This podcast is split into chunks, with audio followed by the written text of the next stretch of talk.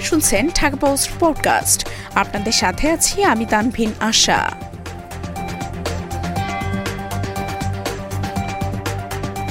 একদিনে আরও সাত শতাধিক মৃত্যু শনাক্ত নামল দুই লাখে।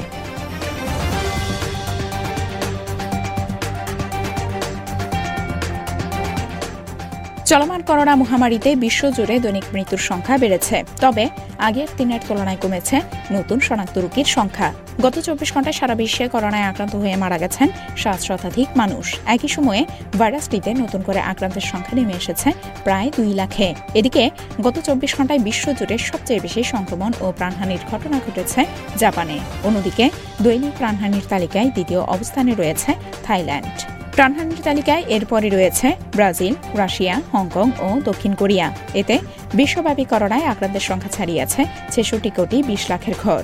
অন্যদিকে মৃতের সংখ্যা ছাড়িয়েছে ছেষট্টি লাখ ছিয়াশি হাজার। মঙ্গলবার সকালে করোনা ভাইরাসে আক্রান্ত মঙ্গলবার সকালে করোনা ভাইরাসে আক্রান্ত মৃত্যু ও সুস্থতার হিসাব রাখা ওয়েবসাইট ওয়ালটোমিটার্স থেকে পাওয়া সর্বশেষ তথ্য অনুযায়ী গত চব্বিশ ঘন্টায় সারা বিশ্বে করোনায় আক্রান্ত হয়ে মারা গেছেন সাতশো ষোলো জন। অর্থাৎ আগের দিনের তুলনায় মৃত্যুর সংখ্যা বেড়েছে শতাধিক। এতে বিশ্বজুড়ে মৃতের সংখ্যা পৌঁছেছে ছেষট্টি লাখ ছিয়াশি হাজার আটশো আটান্ন জনে। একই সময়ের মধ্যে ভাইরাসটিতে নতুন করে আক্রান্ত হয়েছেন দুই লাখ এগারো হাজার একচল্লিশ জন। অর্থাৎ আগের দিনের তুলনায় নতুন শনাক্ত রোগীর সংখ্যা কমেছে পৌনে এক লাখেরও বেশি। এতে মহামারীর শুরু থেকে এ পর্যন্ত ভাইরাসে আক্রান্ত মোট রোগীর সংখ্যা বেড়ে দাঁড়িয়েছে ছেষট্টি কোটি বিশ লাখ বেয়াল্লিশ হাজার ছয়শো ছিয়াত্তর জনে।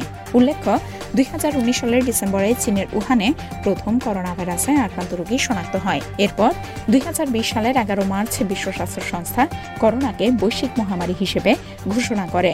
এর আগে একই বছরের বিশ জানুয়ারি বিশ্বজুড়ে জরুরি পরিস্থিতি ঘোষণা করে সংস্থাটি।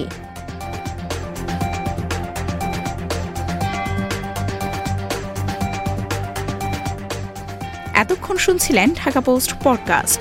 দেশ বিদেশের সর্বশেষ খবর জানতে ভিজিট করুন W W W dot Dhaka post dot com